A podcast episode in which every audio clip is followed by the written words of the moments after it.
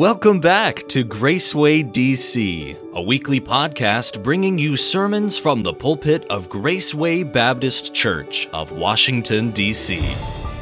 For this week's sermon, Pastor Brad continues in his mini series on the tabernacle. Last week we studied the brazen altar. Today's focus is the brazen laver, a bronze basin used for washing and purification before entering the tabernacle. Today, we'll take a close look at the laver and purification. Let's join Pastor Brad as he opens the Word. Hey, take your Bibles, if you would, with me, and let's go to Exodus 30. Thank you, everyone, for coming. I am glad you're here. Exodus 30, I've got a great message to give you. I'm excited about it. And we have been studying uh, the great book of Exodus. And the theme of Exodus is deliverance. God wants to deliver his people, and God wants to deliver you. And the way that deliverance takes place is you follow God. You'll never be delivered until you start following God and you follow God to freedom. As a matter of fact, following God is a measurement of your freedom. You can tell how much freedom you have by how close you are to God. Your proximity to God determines the amount of freedom that you have in God. There are three main themes to Exodus. The first one is the exit or the escape from the oppressive nation. Um, it happened to be Egypt oppressing Israel, but there's a, some element oppressing you, oppressing me, that you need to, number one, escape from. And that's this magnificent picture of uh, that Red Sea crossing. And it was miraculous. I believe it just the way it's written. They crossed on dry ground. I, I don't know what those walls look like, those water walls, but they went across and God blessed them. And God wants to do a miracle in your life, and you're going to have to believe Him for it. You're going to have to trust Him, and God will lead you across uh, into freedom. The second element, or the second major section of uh, the book of Exodus, is the giving of the law, the Ten Commandments. And God wants his people, this fledgling nation of Israel, to look and govern themselves by God's rules, not what they're comfortable with, not the way their daddy raised them or grandfather said this is okay or this is the way we do it or this is us. No, no, no. God has a plan, and God gets to make that plan because uh, He's the creator and the designer. Now, our third element is where we're at here this fall, and that is this old tent in the desert. That is so much more than an old tent in the desert. This is the tabernacle, and it is the pattern of the things that God wants to be doing. And we saw that God said to his people, Make me a sanctuary. The tabernacle, which is the tent, which later will become the temple, is saying, Make me a sacred place that is both separate separated and elevated from the other common things. I want a special place. Make me a sanctuary. And then God begins to describe all the elements. Now, the interesting thing is this sanctuary, God doesn't say, yeah, just do it your way and I'll meet you there. God says, I want it done exactly like this. And it's prescribed in specific detail. As a matter of so much detail that this tabernacle takes 50 chapters of the Bible to, to detail. And the first element was uh, the Ark of the Covenant, which really is a golden box. And this golden box was, was holding promises. Actually, the big thing isn't the box, it's what's inside the box. And that box held the covenant or the testimony or the promises of God. Everything relies and hinges upon the promises of God. The second thing was the lid of this box, or the Ark of the Covenant, which is called the mercy seat. Upon that mercy seat is the blood of, of the sacrificial bulls and goats that were that were slain every year. And that blood covers the the promises that God made to his people. In other words, we can never enter into the promises of God without the sacrifice of Jesus, the Messiah. Then we saw the table of showbread, which is a table, a golden table, that shows the bread. The bread is the provision of God. And there were 12 loaves of bread laid out there, uh, corresponding to the 12 tribes of Israel. In other words, God will take care of you. Turn to your neighbor and say, God will take care of you. God will take care of you if you trust Him. That's right. Right across from the uh, the table of showbread, which actually was on the north side of the tent. The tent uh, went from east, where the door was, to west. The north side had the table of showbread. On the south side had the golden menorah, or the um, the golden candlestick that had the the uh, seven lamps, uh, olive oil lamps on top, and those were to be kept trimmed and neat. And they weren't allowed to uh, smoke or uh, gather any insects, and and the priests were to keep that oil pure and perfect. It was to burn clean and bright and illuminate that area. And then um, we talked about the veil, which is both the separation uh, from the holiest things and the doorway. Then last week we talked about right at the door of the tabernacle was the brazen uh, altar of sacrifice, and it's a picture of the cross where the Messiah would pay the penalty for our sin. Now, today we are talking about the brazen laver, which is the subject of Messiah, our purification. And it's not talking about salvation, but rather sanctification. And sanctification is the step right after salvation. Salvation is getting right with God, sanctification is staying right with God. So we are, hopefully, in Exodus chapter number 30. We're going to begin reading in verse number 17 down through 21. And here we go. And the Lord spake unto Moses, saying, Thou shalt also make a laver of brass, and his foot also of brass, to wash withal. And thou shalt put it between the tabernacle of the congregation and the altar, and thou shalt put water therein. For Aaron and his sons shall wash their hands and their feet thereat. When they go into the tabernacle of the congregation, they shall wash with water, that they die not. Or when they come near to the altar to minister, to burn offering made by fire unto the Lord. So they shall wash their hands and their feet, that they die not. And it shall be a statute forever to them, even to him and to his seed throughout their generations. This is the beautiful picture of our purification that God gave 3,500 years ago uh, by, by picture, by an image, a shadowy image. Now, don't be thrown off by the name. It's called a brazen laver. What in the world is a laver? Well, the word lave is actually a modern word and it means to wash. That's why we often call the bathroom the lavatory. It's a place that you wash, the washroom. And this laver is simply a great big brass sink or a wash basin specifically to wash the hands and the feet of the priests. That's what this is all about. Now, it's interesting there were no measurements given for this particular piece of furniture. And I think that is worth noting because it is symbolic of the limitless cleansing power of the Word of God. Now, maybe you've gotten right with God and gotten cleaned up and whew, you enjoy that clean feeling. And there's nothing like when you've when you've taken a shower or a bath and man, you feel you just feel good. And uh, boy, you can feel that way spiritually. You can feel that way morally. You say, well, I messed up again. There's more water, there's more cleaning power from the Lord. Now remember, all of the Bible is a picture of Jesus Christ.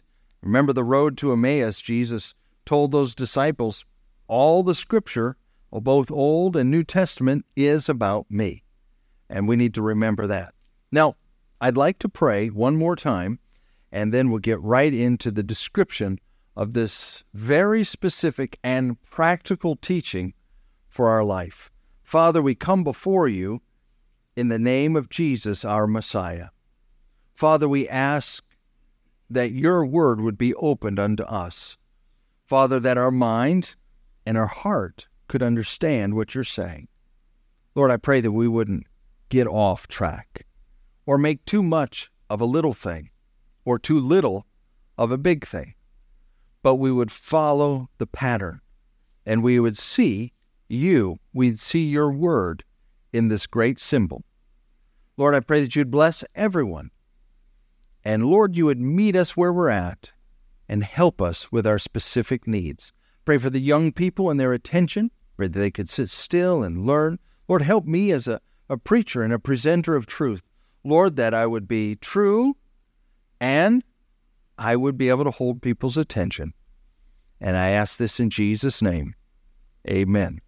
Amen and amen. Well, the first thing that you'll notice, thou shalt make a laver of brass. This is uh, the the element that it, it is made of. And the what I think, I don't know if you think like me, but where in the world did they get all of this brass? I mean, they're slaves fresh out of Egypt, and and they don't really know what they're doing. They're in a desert they're probably living hand to mouth. They don't have a lot of stuff and they're traveling and now they're camped there at, at Sinai and, and Moses is getting these instructions. Where did they get the brass? Well, it's interesting.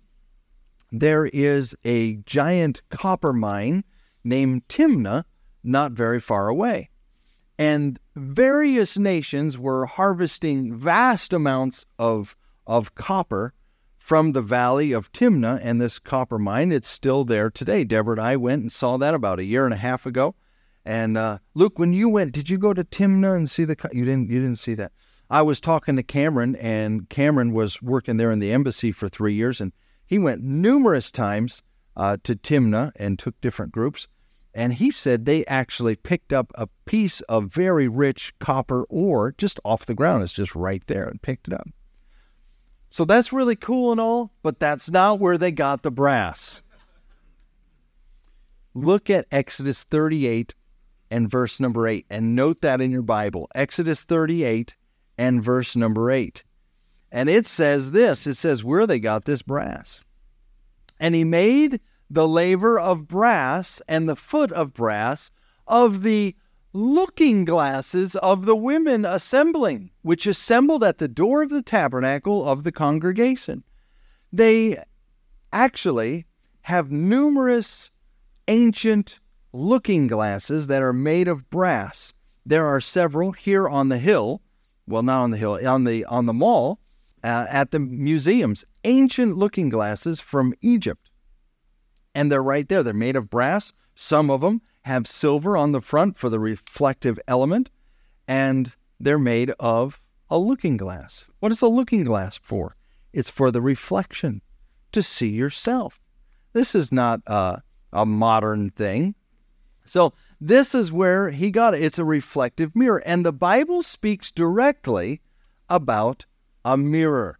James chapter 1 and verse number 22 talks about not just being a hearer of the word, but a doer of the word. James 1 and verse number 22, but be ye, say it with me, doers of the word, and not hearers only. And if you're just hearing the word and not doing it, what does the Bible say about you? Deceiving your own selves. That would be like getting up and looking at the mirror, getting ready to start your day, and you're trying to get yourself ready, and there you are, and you see yourself, but you don't do anything about it. You're like, whoa, that doesn't look right. That doesn't look right. But you don't do anything about it. See, the reflection is to create some action. And you want to do this or do that. And you're like, what's going on here? So uh, it, it's very important. The, the brass of the, of the scripture speaks specifically in the Bible of judgment. Brass in the Bible speaks of judgment. And these looking glasses, these mirrors, speak of reflection. I need to see what I look like. and the speaking of the word. Okay, so we're not to be just a hearer, but a doer. Look at verse 23. For if any man be a hearer of the word and not a doer, he is like unto a man beholding his natural face in a glass. By the way, do you know it's a it's a weird phenomenon. You can remember what a picture looks like or a painting looks like, or your friend's face or your dad's face or you know whoever. But you will struggle to remember what your own face looks like. As a matter of fact, I look at my face, I'm like, are you serious? That's what I look like? it's, it's a funny thing. Look at verse number 24. For he beholdeth himself, and, and goeth his way, and straightway forgetteth what manner of man he was. In other words, you're looking, but you're deceiving yourself, and you're forgetting what you really look like. And that's a very common phenomena with people. We evaluate, we get the reflection, but we don't do anything about it. So God is asking us to do something about it. See, the laver symbolizes the Word of God in two ways. Number one, it symbolizes the Word of God as a reflective piece. When you read the Bible, you get a good look at yourself, but it also has brass, which is judgment. So you don't just see yourself the way you want to see yourself. You see yourself the way God sees you, which is why a lot of people don't like to read the Bible because they see themselves and they see themselves under judgment, under condemnation, the way God sees them. It symbolizes the Word of God. See, made of brass mirrors, speaks of this reflection and judgment. When I open the Bible, I see myself and I see myself as judged there in the mirror. That's what I've got to do. That's what every one of us did this morning. You looked at the mirror and you saw your reflection and then you made a judgment. You're like, that's not supposed to be there. I need a little bit of help moving that over there. And um, you moved your hair around with a brush or a comb or something and then you sprayed or put some gel on there to hold that in place or whatever you did. I don't know. And um, and that's what you need to do. We need to look into the word, see our reflection, and make a judgment call. It symbolizes the word of God and tells me that I'm under condemnation. Now look back at Exodus 30, look at verse number 18. Thou shalt also make a laver of brass, and his foot also of brass, to wash withal, and thou shalt put it between the tabernacle of the congregation and the altar, and thou shalt do what? Put water therein. So the laver symbolizes brass and judgment, but also has reflective qualities and powers, um, so that I can see and I can make a judgment call. But really, the main thing, the main thing is to wash and get clean. That's what it's all about. It's talking about how the Word of God cleanses us and purifies us. Ephesians 5, verse number 26 and 27 says this that he might sanctify, speaking of the church, and cleanse the church with, and say with me, the washing of the water by the Word. See, this brazen laver or this great big sink that's made of brass is primarily to sanctify and clean. It's to get clean by the washing of the water by the Word. This physical thing is a picture of the eternal thing. Look at verse 27. It says that he might present it to himself a glorious church. God doesn't want the church dirty and condemned by the world. God doesn't want the church uh, just um, all sooty and and and and dusty a glorious church, not having spot or wrinkle or any such thing, but that it should be holy and without blemish. That's what God wants you to be. That's what God wants me to be. Now, this this place of of working for the Lord is called a sanctuary. And in that sanctuary you were to serve the Lord. That's where we get that element of a church service. We're serving the Lord. It comes back from this. But in those days, before the perfect Lamb of God died, every day they would kill another lamb, a physical lamb. And of course, that's a messy thing. There's blood and there's dirt and all these things.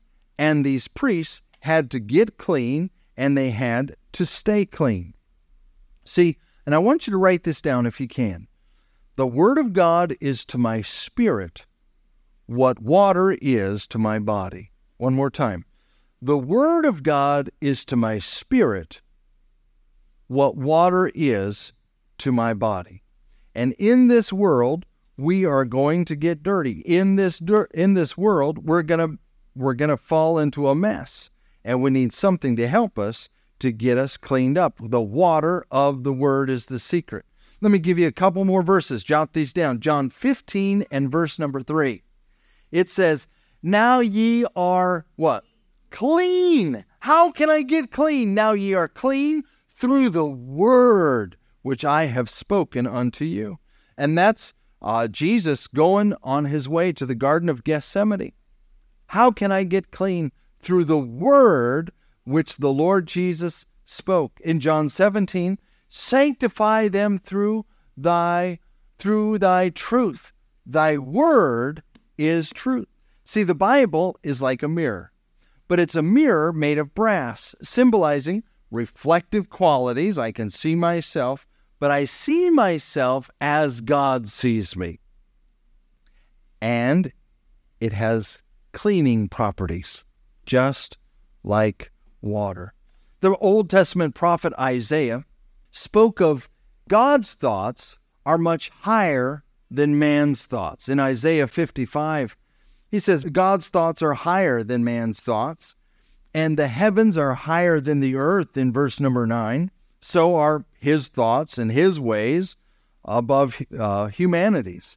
And then it says in verse number 10, as the rain cometh down. He's comparing rain to God's thoughts and God's words. It's like rain that and snow from heaven. And it comes down, it waters the earth, and it brings forth plants and buds and and it gives seed to the sower and bread to the eater. God does these things. And, and in verse number 11, and it, it's an amazing thing. So shall my what? Word be that goeth forth out of my mouth. God's word is like rain coming down that gets the job done. See, the real question is are you in the word? Now, last week I said the Bible is not just information and to help us intellectually. The Bible is so much more than that. In the lesson today of, about the brazen laver, it is about a reflection that I can see. I can finally get a good look at myself the way God sees it. And then it's it's brass in the the element of judgment. I see myself the way God sees me. And then there's the water that cleanses. See, mirrors that reveal, brass that condemns, and water that cleanses. Are you clean today? Have you been purified? Has your soul gotten rid of the pollutants that are in this world? This brass laver has the sanctifying power of the Word of God. So these are the materials. Now, let's move along to the placement. Now, this is interesting. Look in verse number 19. And elbow your neighbor, say, hey, pay attention. This is important. Verse number 19. For Aaron and his sons shall, shall wash their hands and their feet thereat. Most everybody believes there were two basins. The Bible doesn't say that directly, and I don't really know, so I don't want to make a big deal about it. Here's what we do know the priests had to wash their hands and their feet. Um, it also describes they're supposed to wash their right hand first, and then their right foot first, and then their left hand and their left foot. So God was very, very direct and very specific about how this cleansing was to take place. But notice uh, in verse number 20 When they go into the tabernacle of the congregation, they shall wash with water, that they die not. When they come near to the altar to minister, to burn offering made by fire unto the Lord. So, verse number 21 they shall wash their hands and their feet, that they die not. I think my mom actually quoted that verse to me about coming to the table. You will wash your hands so you don't die. And I wasn't afraid of germs, I was afraid of mom. I was like, whoa. but uh, this is what this is all about. How many of you had parents that were on your case about washing your hands? What? Yeah, sure. God is saying, I want the people that work for me to be clean. It's very important. Isaiah 52 Be ye clean that bear the vessels of the Lord. It's talking about the priests. It's very, very important. Now, the altar comes first, the brazen altar, and it speaks of reconciliation with God. It speaks of salvation or pardon payment. The laver, it comes next. And it doesn't speak of salvation, it speaks of sanctification, which is purification, which is being clean and staying clean. See, salvation is at the beginning and it's getting right with God. Then comes the brazen laver and it is continuing or staying right with God. I had the privilege of performing a, a wedding in Virginia a few years back, and the nervous groom uh, just sort of whispered to me, kind of joking, uh, are we done yet? Is it over yet, Pastor? And I looked over to him and I said, It's just beginning. It's just beginning. And that's the truth. Um, when you come to the cross of the Lord Jesus Christ, it's not over, it's just beginning. You're just beginning your spiritual walk with God. He wants to use you. He, he's got so much that he wants you to do, or rather, to do through you. But if you don't stay clean, those terrifying verses there, verse number 19, you're going to wash your hands and your feet that ye die not. You know, there's a lot of ministers that minister death rather than life. This morning, before I left my office, I went to the brazen laver. I, am, I saw my reflection in the Word of God. And, um, you know, I went to bed. I was right with God. I got up and I saw my reflection. It was made of brass, meaning I saw myself the way God sees me.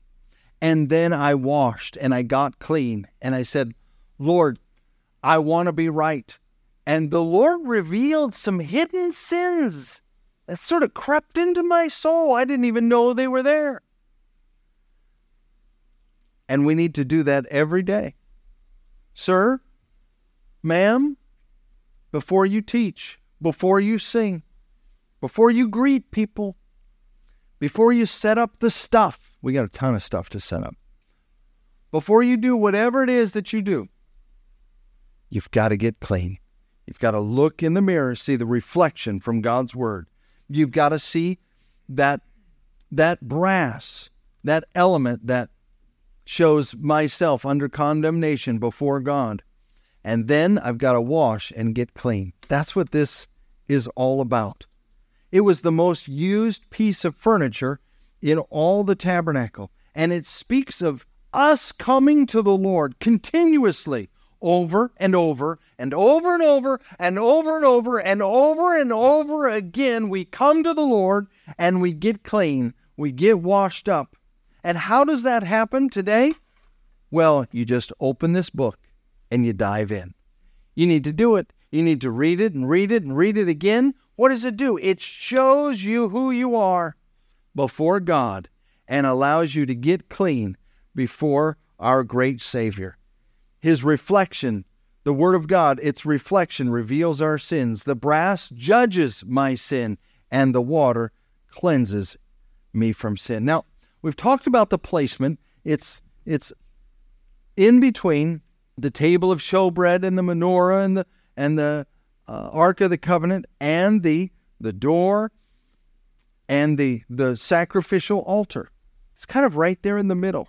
Easy access for everyone to come to and come they would. But there's something very interesting. In Exodus 29 and verse number 4, just jot that in your notes. Let me bring it up to here on the board and let me show you.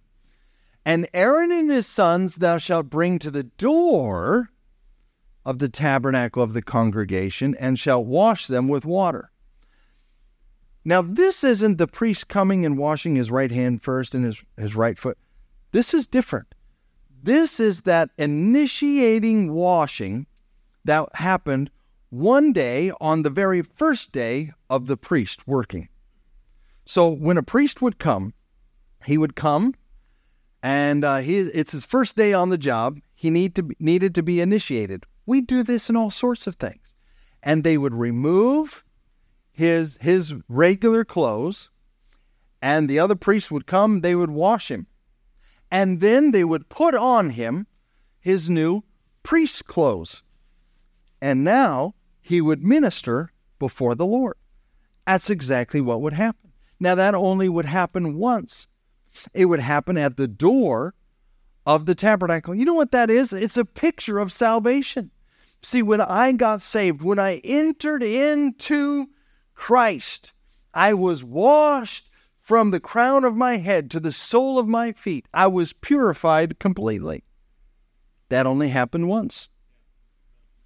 Now, daily, I come to the second step and I wash and I just get my hands and my feet clean. I don't need to be washed completely all over again. Titus 3 and verse number 5, the Bible says uh, about the washing of regeneration and the renewing of the Holy Ghost. Regeneration. What in the world is regeneration? It's when you're saved. It's talking about being born again. Now, let me tell you something about the tabernacle we haven't talked about. We've talked about all the elaborate veil and the coverings, the silver and the gold. We've talked a little bit about the brass.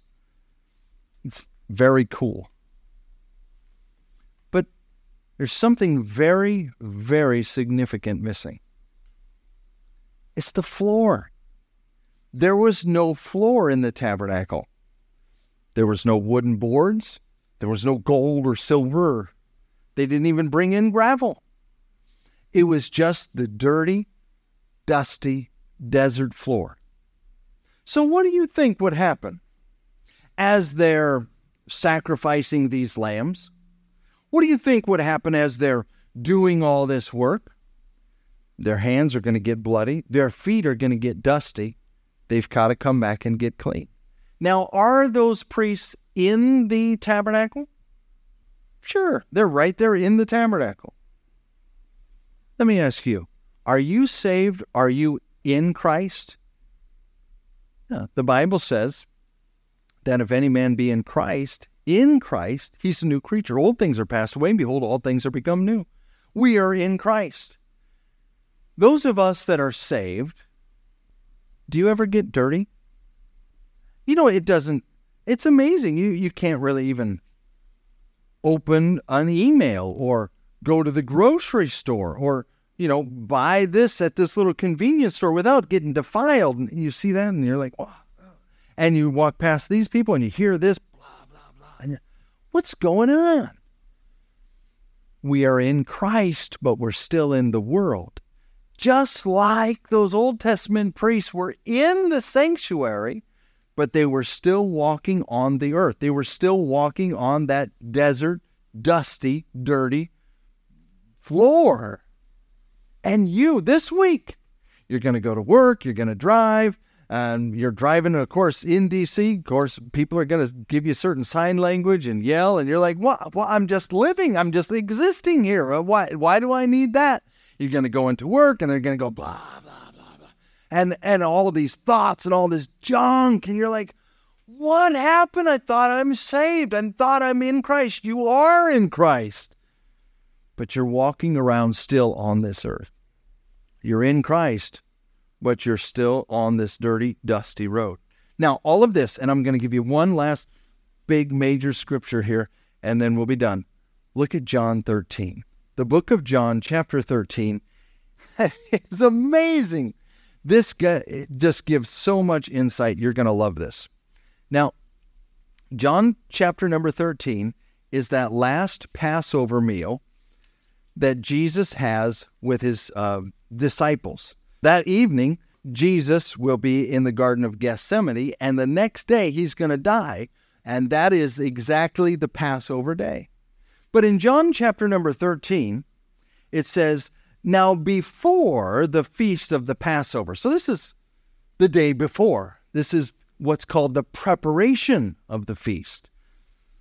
Before the feast of the Passover, when Jesus knew that his hour was come, that he should depart out of this world unto the Father, having loved his own which were in the world, he loved them unto the end.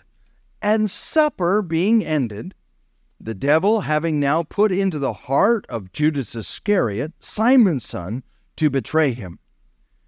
Jesus, knowing that the Father had given all things unto his hands, and that he was come from God and went to God. Verse number four He riseth from supper and laid aside his garments, and took a towel and girded himself. After that, he poureth water into a basin and began to wash the disciples' feet, and to wipe them with the towel where, wherewith he was girded. Then cometh he to Simon Peter. And Peter saith unto him, Lord, dost thou wash my feet?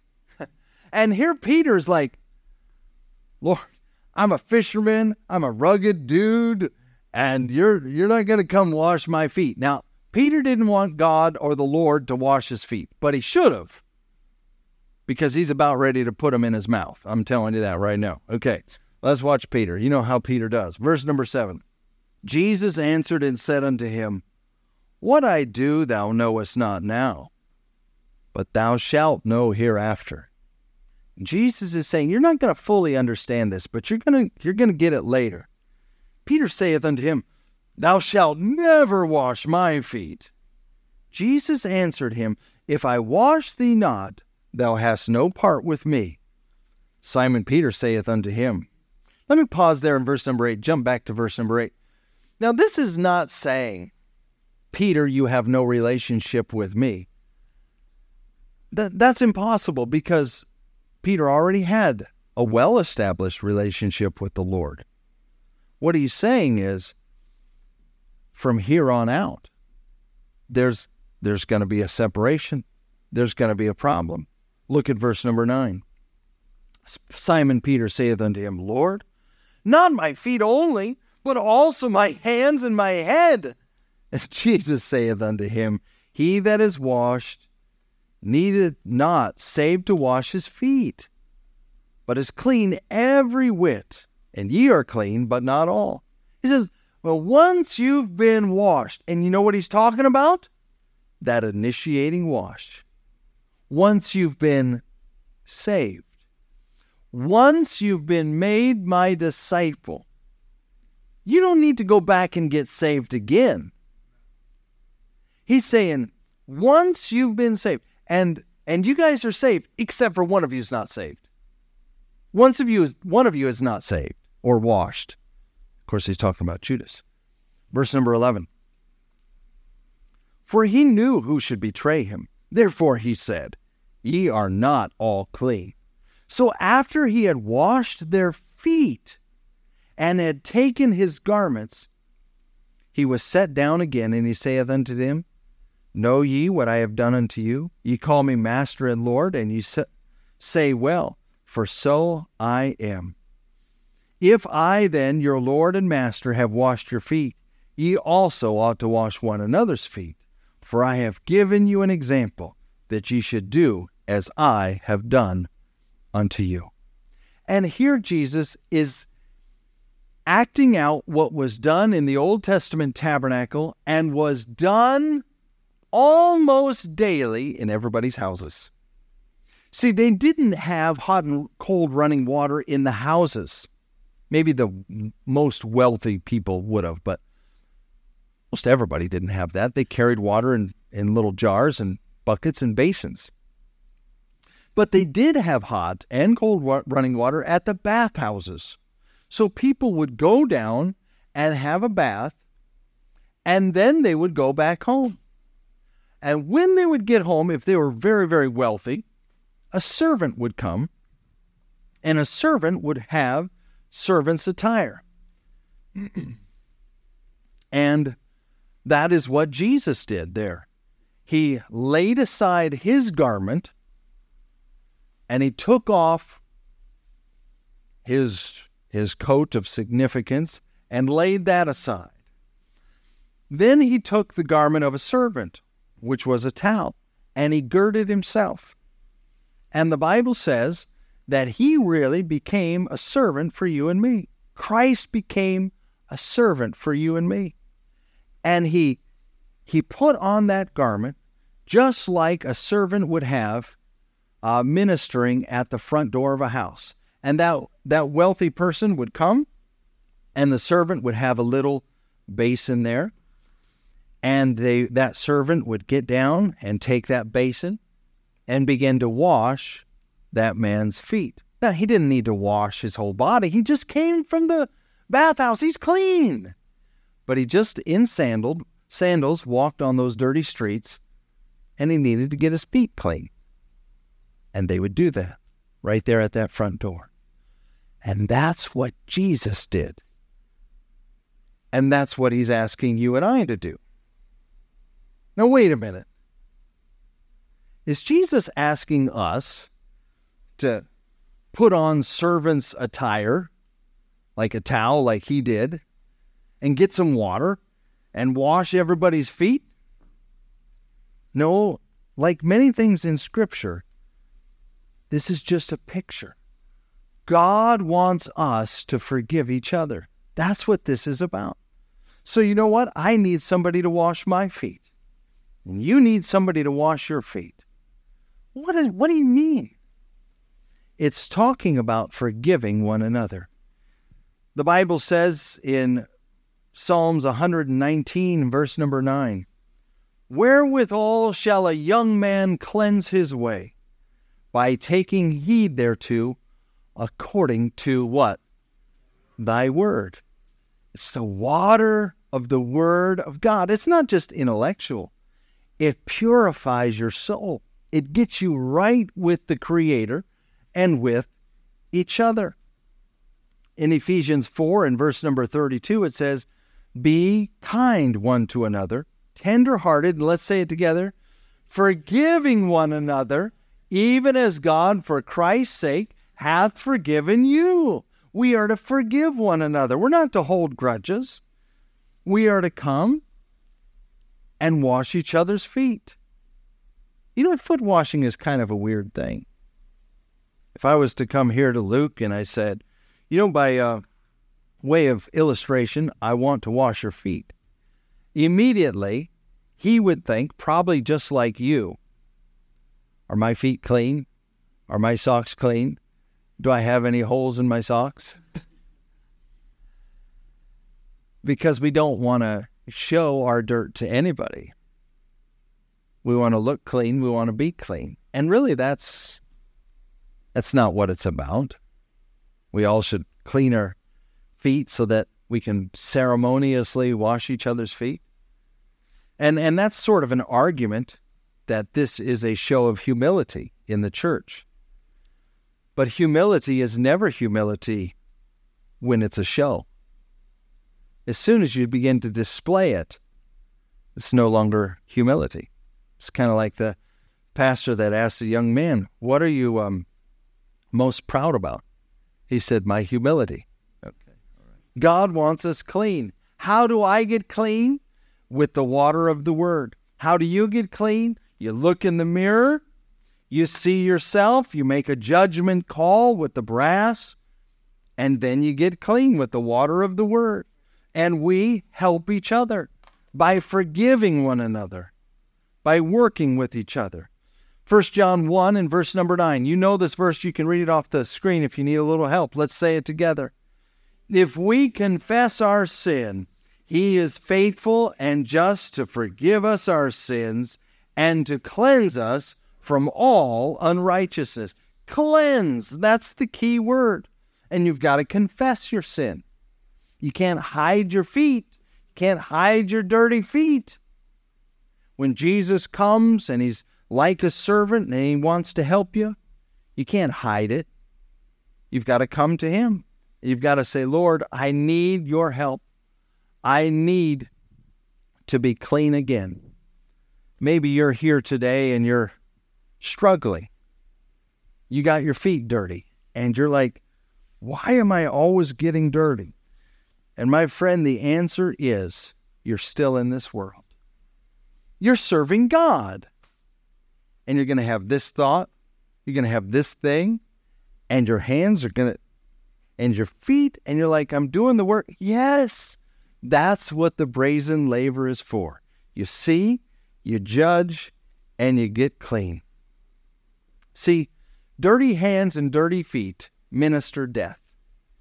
If I came to you with unconfessed sins in my heart, and I preached, and maybe I preached and I quoted all these verses and I did all this stuff, I would not minister life, but I would minister death with perfect theology. You, whatever you do for the Lord, if you have known sin and you're doing things for Christ, it doesn't matter how professional you are, how exact you are, well spoken, well mannered, well dressed, well, whatever it is. If your heart is dirty, you minister death. Psalm 24 is a great psalm. Verses 3 and 4 say, Who shall ascend to the hill of the Lord? Or who shall stand in his holy place. And verse 4 is the answer He that hath clean hands and a pure heart, who hath not lifted up his soul to vanity, nor sworn deceitfully. We've come to the end. You've been given the example of the Word of God that's a mirror to see. It's brass to judge, and it's water to clean. And with this in mind, don't allow any other thoughts in your head. The most important element is right now. With your heads bowed, your eyes closed, would you stand with me and begin to pray and ask God to reveal known sin, to show you where you're wrong? Then agree with Him, just like you agreed with your mirror you didn't punch your mirror. You didn't turn out the lights. You went, oh my goodness. That needs to be fixed. This needs to be changed. This isn't right. And that's what you need to do morally right now. God wants to get close to you, but He can't get close to me, to us, as we are living in known sin. That's what the brazen laver's for. It's to be purified, to be clean, to be right with God. Maybe you're here today and you've never repented of your sin and trusted Christ. You're kind of doing the other thing. You're asking God to just accept you in your sin. The Bible way is to agree with God and not try to get God to agree with you. So, right where you're at in the personal space of your own heart, would you pray something like this God? I agree with you. This is a sin, this is a sin, this is a sin, and it's wrong, and I stand judged, condemned by you because of this sin that I'm involved with. And God, would you save me? I'm not coming on my own merit, I'm coming in the finished work of Jesus Christ, who loved me and gave himself for me. Pray that in your heart. God, save me God, save me. Oh, He will, my friend. God is everything He claims to be and more. Oh, I love the Word. love the Word. Say, God, I need you every hour. You're the food and nutrition that I need. You're the light for my path. You're the water for my purification. I need you. Oh God, work in my heart. God, help me to follow you into freedom. Lord, I denounce and renounce my sin, and I choose distinctively to walk according to your word and to follow you all the days of my life. So help me, God. Oh, Father, help. Me. In Jesus' name we pray. Amen. Thanks for listening to today's episode of Graceway DC. If you find yourself in the DC area on a Sunday or Thursday, we'd love to see you in person for one of our church services. If you'd like more information about Graceway Baptist Church, visit gracewaydc.com to connect or discover what you're looking for. It's been great having you with us. We hope to see you next time on Graceway DC.